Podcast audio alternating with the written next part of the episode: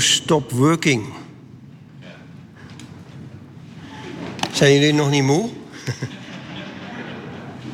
Jongen, mooi dat God nooit moe wordt, hè? Altijd gaat hij maar door. En dat is het onderwerp waar ik het ook over wil hebben. Leven door de geest. Als je leeft door de geest, dan word je nooit moe. De geest is eeuwig.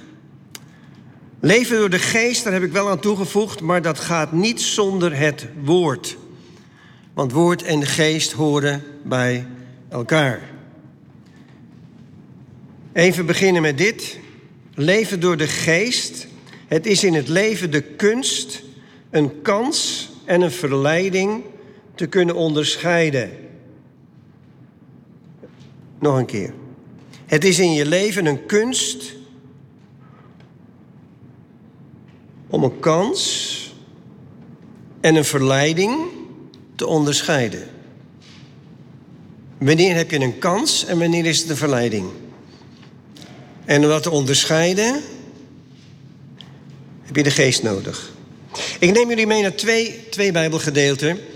Want we gaan daar wat verder over nadenken vanuit het woord uiteraard. En we beginnen in Genesis 1 vanaf vers 26. En we gaan naar Romeinen, hoofdstuk 8, vers 14. En die twee teksten wil ik met jullie lezen, die twee Bijbelgedeelten. En dan staat er dit. In Genesis 1 vanaf vers 26, God zei, laten we mensen maken die ons evenbeeld zijn, die op ons lijken. Zij moeten heerschappij voeren over de vissen van de zee en de vogels van de hemel, over het vee, over de hele aarde en over alles wat daarop rondkruipt. God schiep de mens als zijn evenbeeld, als evenbeeld van God, schiep hij hem, mannelijk en vrouwelijk, schiep hij de mensen. Even ter informatie, de dieren zijn geschapen naar hun aard en de mens is geschapen naar Gods beeld. Dat we dat even goed vasthouden. En dan gaat Paulus daarop in in Romeinen 8, vers 14. En dan zegt hij: Allen die door de geest, God is geest, allen die door de geest van God worden geleid, zijn kinderen van God. God is geest, we zijn geschapen naar zijn beeld, mannelijk en vrouwelijk schiep hij ons. En Paulus zegt dan dat hij ons wil leiden door die geest. En dan zijn we ook kinderen van God. Ik weet niet uh, hoe het met u al is, maar ik stel me de zesde scheppingsdag soms een klein beetje menselijk voor. En dan zie ik als het ware voor me hoe op de zesde scheppingsdag de Vader, de Zoon en de Heilige Geest nog een keer samenkomen. En dan terugkijken en zeggen: Nou, we hebben vijf goede dagen gehad. Er zijn mooie dingen ontstaan. Wat zullen we verder nog eens gaan doen? En dan worden ze samen over eens dat ze zeggen, nou laten we mensen maken. Laten we mensen maken naar ons beeld en onze gelijkenis. En uh, nou ja, dan zijn ze het daar samen over eens. Even voor de goede orde. Samen eens betekent dat je een eenheid vormt. En je bent één als je verbonden bent samen tot één wil. Je wil allemaal het hetzelfde. Dus eenheid is gebaseerd op verbonden zijn tot één wil. We willen allemaal hetzelfde. En dat is de wil van God, mijn wil en de wil van mijn partner.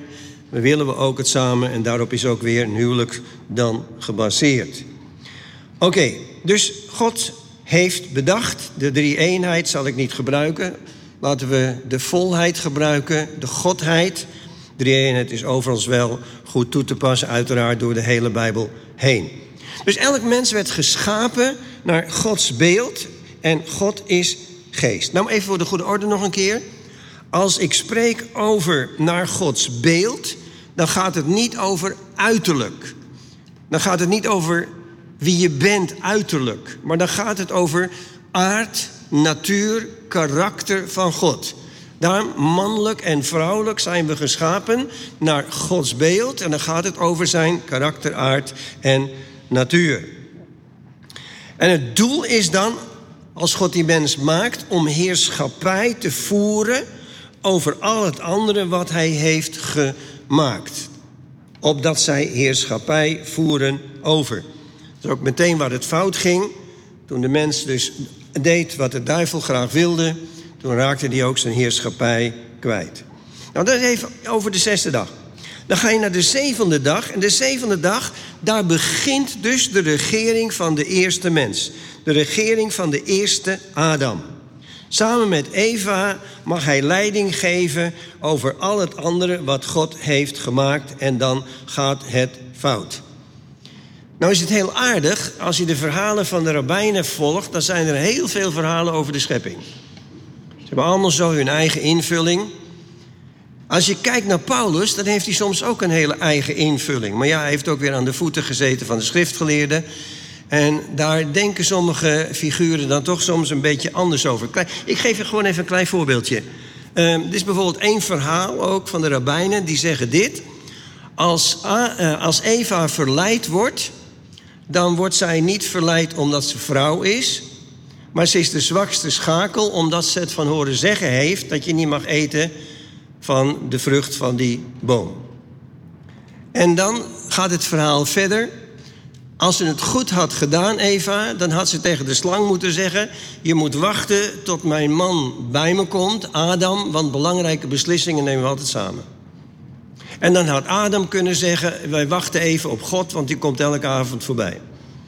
En dan was het nooit fout gegaan. Dat is toch een mooi verhaal.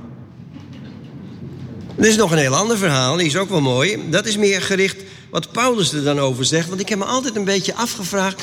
Eva eet van de vrucht van die boom. En ik vind altijd dat Adam een beetje afgeschilderd wordt als een suffert. Heb je dat ook? Hij stond erbij en ik keek ernaar. Een beetje suffie. Het is al een beetje vanmorgen gezegd, vrouwen zijn verstandiger. Maar ja, in dit geval weet ik het niet zo. Maar uiteindelijk, Adam stond erbij en ik keek ernaar. Maar de vraag is, is dat eigenlijk wel zo? Als ik je meeneem naar 1 Timotheus 2, vers 14, dan zegt Paulus daar iets heel merkwaardigs. Dan zegt Paulus daar, niet Adam werd misleid, maar Eva werd misleid om te eten. Maar als Adam niet misleid werd, waarom at hij dan? Eva werd misleid. Maar waarom at Adam dan als hij niet misleid werd? En dan gaat de gedachte nog even door.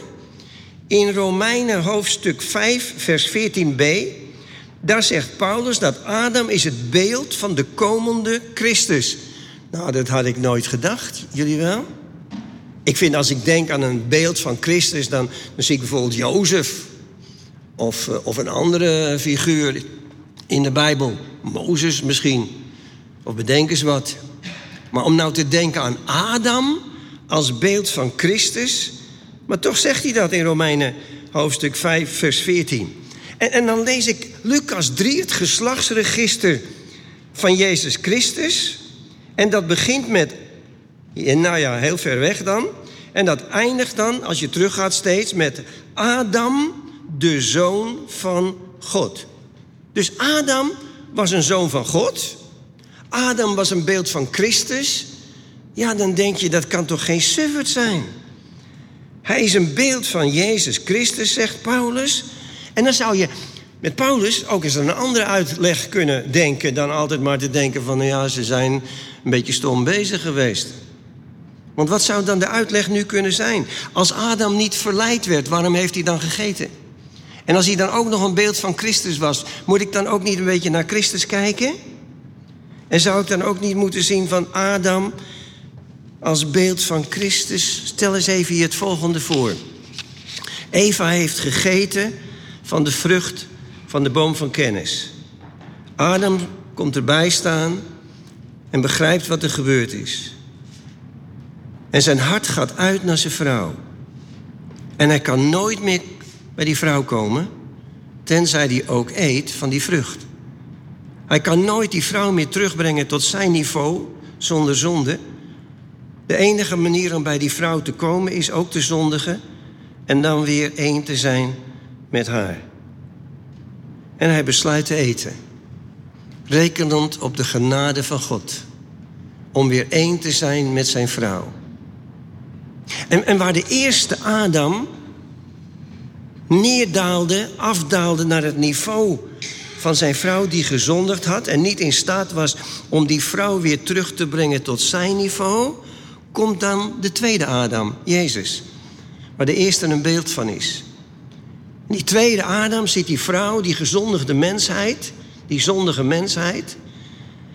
En hij houdt van de mensen. Al zo lief had God de wereld.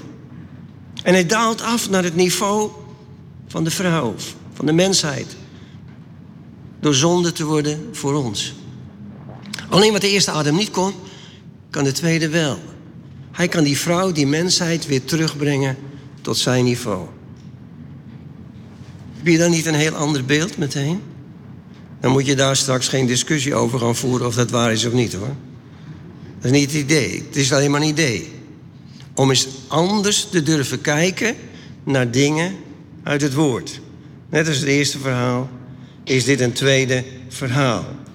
Maar wat er wel uit voortkomt is dat Jezus is gekomen en alles heeft volbracht. Onze schuld op zich heeft genomen, opdat wij weer teruggebracht zouden kunnen worden tot het oorspronkelijke niveau. De mens die geschapen is naar Gods beeld en die weer heerschappij kan voeren over de afgrond en de duisternis. Want alle heerschappij rust op zijn schouder.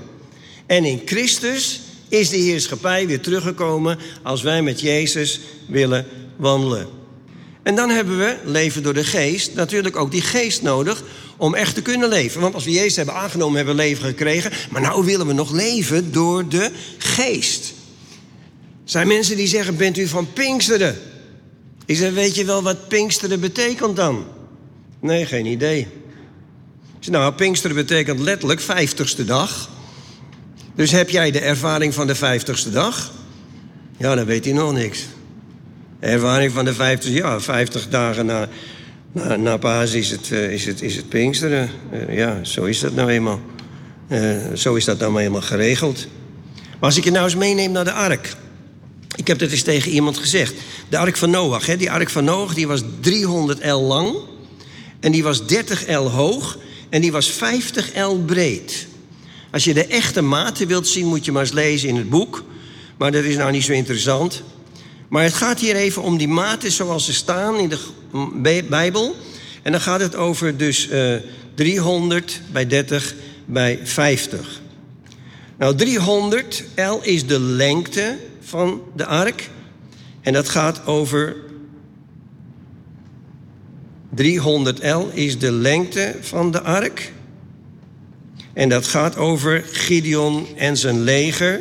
Dus 300 man gaat puur over toewijding en kracht. De hoogte van de ark is 30 el, volwassenheid. Want Jezus was 30 jaar toen hij begon aan zijn bediening. En een priester moest 30 jaar zijn voordat hij zijn bediening kon uh, uh, gaan staan. In zijn bediening kon gaan staan.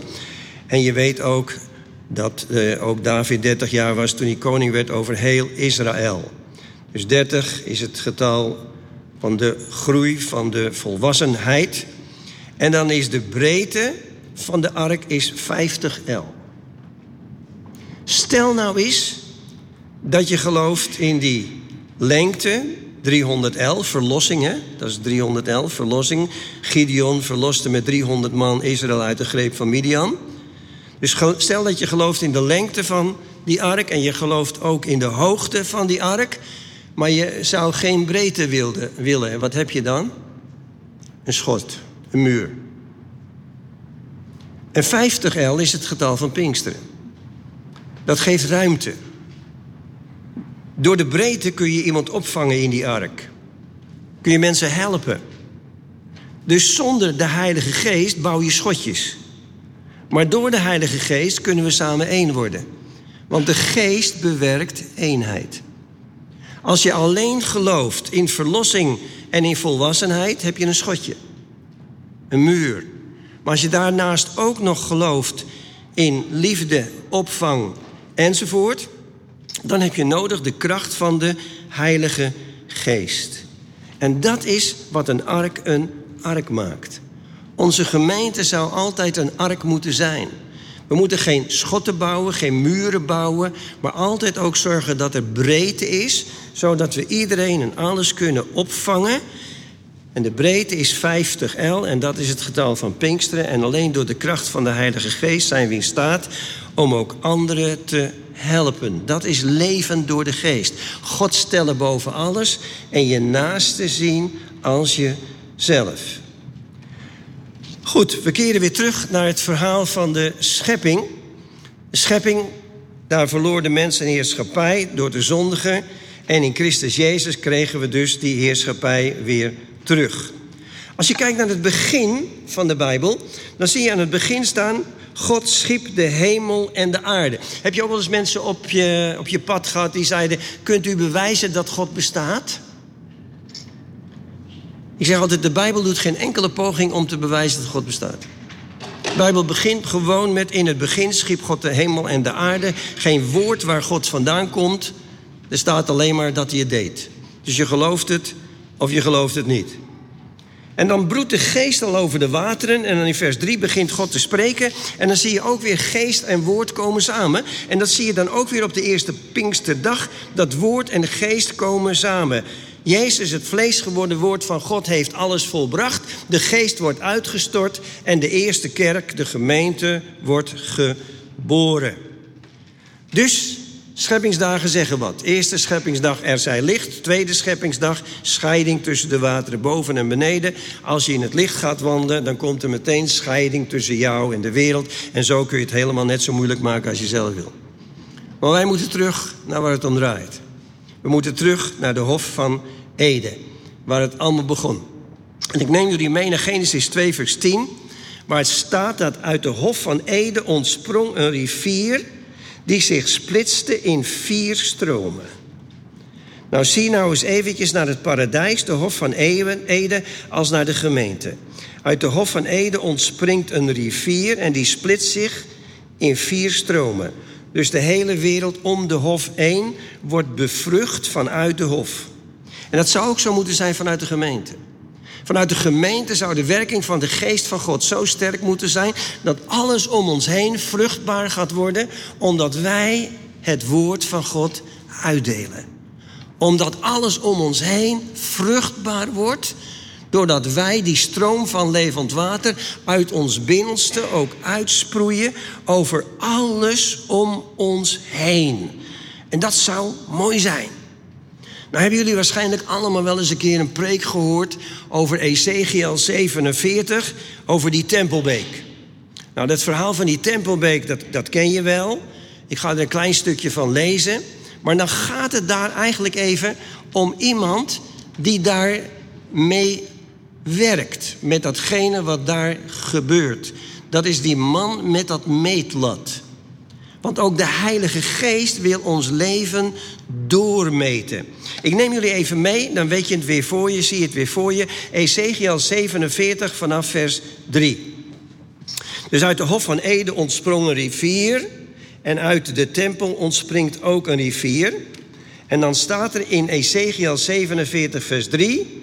Daar is een man met een meetlint in zijn hand. En die man gaat naar het oosten. En hij mat duizend el. En daar liet hij mij door het water waden. Het water kwam tot mijn enkels. Hij mat nog eens duizend el en liet me weer door het water waden. En het water kwam tot mijn knieën. Hij mat nog eens duizend el. En hij liet me weer door het water waden. En het water kwam tot mijn heupen. Hij mat nog eens duizend el. En toen was het water een rivier waar ik niet doorheen kon waden. Het water stond zo hoog dat je er alleen in zwemmen kon. Het was een ondoorwaadbare rivier. Dus daar staat een man met een meetlint. Wie dat is, gaan we straks bekijken. Maar die staat daar te meten. En dan meet hij duizend el. En dan laat hij mij door het water waden. En dan komt het water tot mijn enkels. Dus je wordt doorgemeten en je wordt uitgenodigd om te stappen in de stroom van Gods genade en liefde. Maar om daar kopje onder in te gaan, moet je helemaal doorgemeten worden. En de eerste meting is tot je enkels. En dan sta je in de rivier en de stroming trekt aan je enkels. Kan je nog naar de kant? Ja hoor.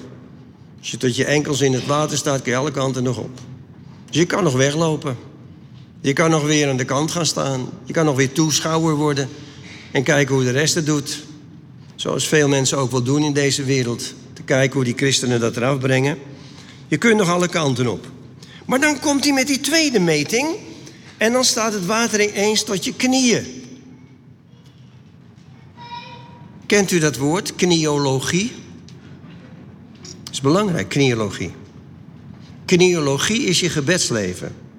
Op je knieën gaan. Dat is kniologie.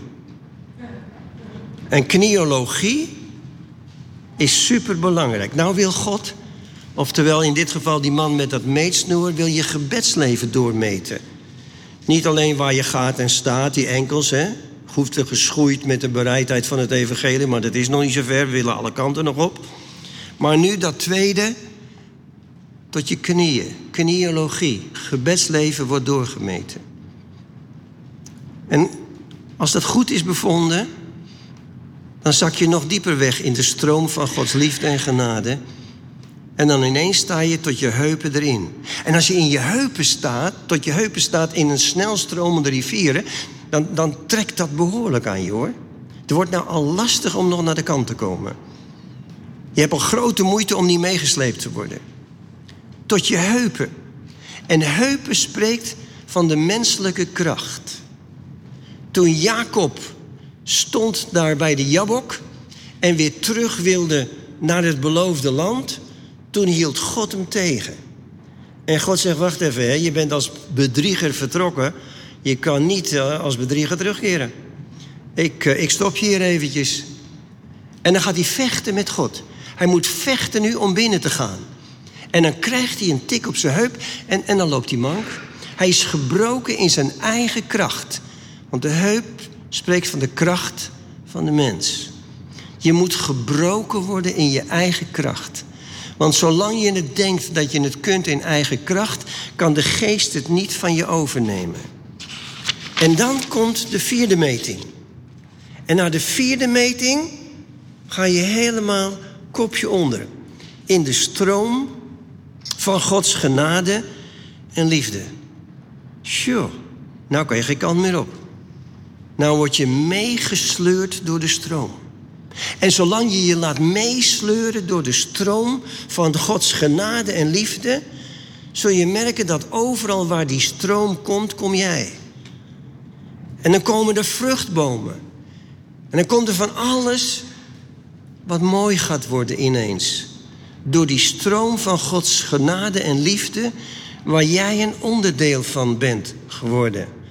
Maar dat kan alleen door die genade van die man met dat meetlint. En daar zegt Ezekiel ook iets over. Want hoe ziet die man er dan uit? Maar voordat we dat bekijken, eerst even.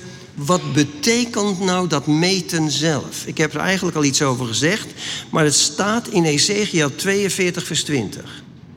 In Ezekiel 42, vers 20, daar staat dat dat meten dient om scheiding te maken tussen wat heilig is en wat niet heilig is. Er staat letterlijk in je Bijbel in de NBV: de muur vormde de afscheiding tussen wat heilig is en wat niet.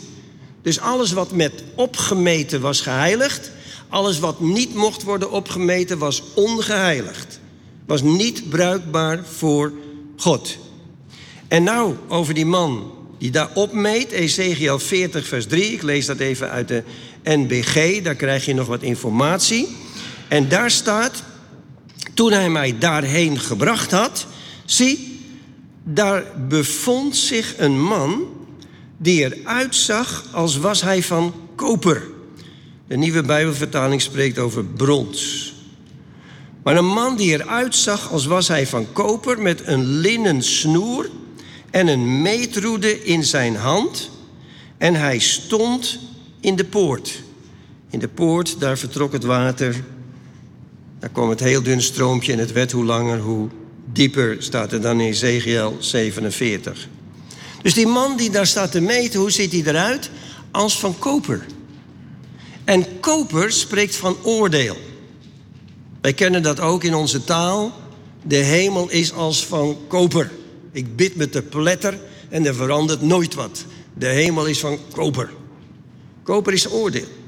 Daarom is het offeraltaar, het brandofferaltaar in de voorhof ook van koper.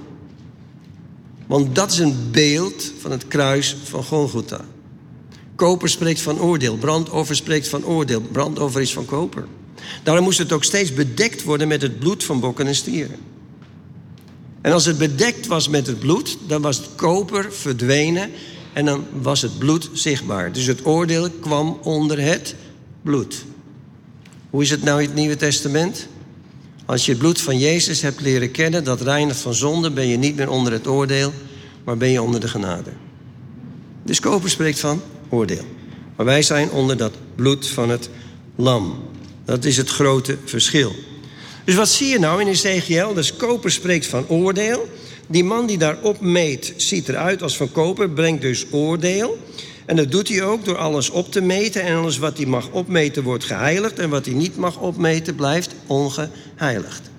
En na de eerste meting sta je tot je enkels in het water. En na de tweede meting tot je knieën. En na de derde meting tot je heupen. En na de vierde meting ga je kopje onder. En vier is het getal van de aarde. De vier windstreken der aarde. En het mooie van dit beeld is ook dat God niet van je verwacht dat je in één klap naar je bekering volmaakt bent. Het gaat in etappes. We groeien steeds een beetje meer naar Hem toe. Maar het kan alleen door Zijn genade en door de werking van de Heilige Geest. En in onze evangelische wereld zeggen we: heb je je hart aan de Heer gegeven? Nou, dat klinkt goed, hè? Want daar moet het ook mee beginnen. Heb je je hart aan de Heer gegeven? Want waar je schat is, is je hart. En als je hart aan de Heer gegeven hebt, dan draait alles om waar die nu is, dat hart. In de handen van de Heer, dus we zijn God gericht. Maar hier gaat het niet alleen over heb je je hart aan de Heer gegeven, maar heb je ook je denkwereld aan de Heer gegeven. En je gevoelswereld. En je eigen kracht ingeleverd. Zodat je het niet meer doet in eigen kracht, maar in Gods kracht. Want dat is, God werkt altijd maar door, hebben we gezongen. Hij stopt niet en wij worden moe. Maar hij niet. Dus mag hij ook jouw kracht doormeten. En ga je nu meer steunen op zijn kracht. En ben je bereid helemaal doorgemeten te worden, zodat je ondergaat in de stroom van Gods liefde en genade. Weet je wat ook zo mooi is hier? Die stroom van water waar Ezekiel over spreekt, gaat niet naar de tempel, maar komt uit de tempel. De wereld komt niet meer naar de kerk. Dus de kerk moet naar de wereld. Anders wordt het niks. De stroom van genade moet komen uit de tempel, uit de kerk, uit de gemeente, om de wereld te bewerken. En die stroom van genade die uit de gemeente komt, werkt alleen als wij ondergedompeld willen zijn in de stroom van Gods genade en liefde. Want dat is het enige wat nog zal werken in deze wereld. In de tijd waarin wij leven. Want overal waar die stroom van levend water komt, komt nieuw leven. De wereld niet naar de kerk, oké, dan gaat de kerk maar naar de wereld. Maar het water wat dan uit die kerk komt, uit die gemeente, is als het woord van God. Wat bewogen wordt door de Heilige Geest. En jij en ik zijn bruikbaar van, voor God. Als wij ons helemaal willen laten doormeten. En daar heb ik het over vanmorgen. Ben jij bereid om niet alleen je hart aan de Heer te geven, mag hij ook je gedachtenwereld doormeten? Mag hij ook je gevoelens doormeten? Je wil, je gaan en je staan, je eigen kracht? Het is aan jou en mij om alles te laten doormeten en niet alleen te zeggen: Ik geef me uw hart, maar ook te durven zeggen: Ik geef u alles. En ik wil ondergaan in de stroom van Gods liefde. Om meegevoerd te worden in een wereld zonder liefde. Die barst van de haat en de dood. Om in die stroom van Gods liefde te getuigen over wie Hij is. Want Hij is de enige hoop voor deze wereld. Maar ik kan dat alleen goed doen. Als ik doorgemeten wil worden in alle facetten van mijn bestaan. En het is in jou en mij om dat te willen. Om je daarin over te geven. Ik ga je niet vragen om naar voren te komen daarvoor. Ik ga je wel vragen om samen met mij te bidden. En dan zelf tegen de Heer te zeggen: Heer, u mag mij doormeten. Mijn gedachten, mijn gebedsleven, mijn hele wezen, alles wat ik nog doe in eigen kracht en wat je verder ook te binnen schiet. We samen bidden? Doe het samen, eerst samen en dan doe je het voor jezelf. Dan kun je zelf zeggen wat je toestaat om geheiligd te worden, doorgemeten te worden. Vader in de hemel, u bent hier en wij eren u. U bent machtig en wij danken u. U wil dat we leven door de geest. Maar dan zullen we het vlees moeten kruisigen. U wilt ons doormeten en in alle delen bruikbaar maken. Maar u vraagt van ons dat we ons overgeven. En hoe ver we dat willen doen, is aan ons.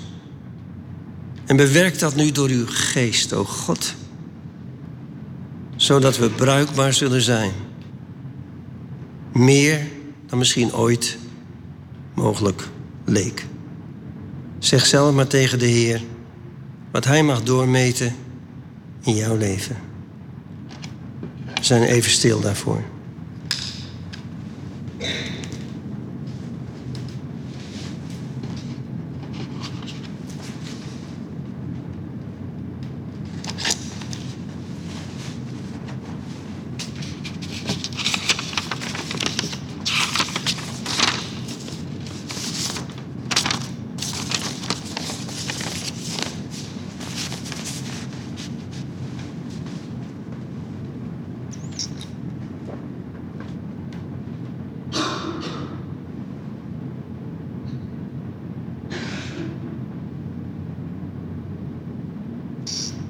Hier ben ik, hier zijn wij.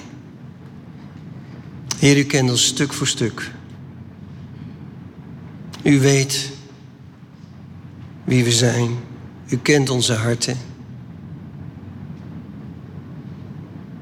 Vader in de hemel, u zond uw zoon, die alles heeft volbracht. Om ons uit te trekken uit het diepe dal van slavernij van zonde en ons te brengen in de vrijheid. Maar we willen helemaal vrij zijn. Daarom willen we zo graag dat u ons doormeet. En dat alles wat u mag doormeten ook geheiligd zal zijn en bruikbaar voor u. Laat zo ons leven zijn. Tot eer van uw machtige naam. Doorstroom ons met uw genade. Zodat we een doorgeefluik kunnen zijn van die liefde en genade ook in deze wereld. En uw naam, ook door middel van ons en door middel van deze gemeente, verkondigd zal worden om ons heen. Dank u dat u dat uitwerkt. Tot eer van uw naam. Amen. En amen.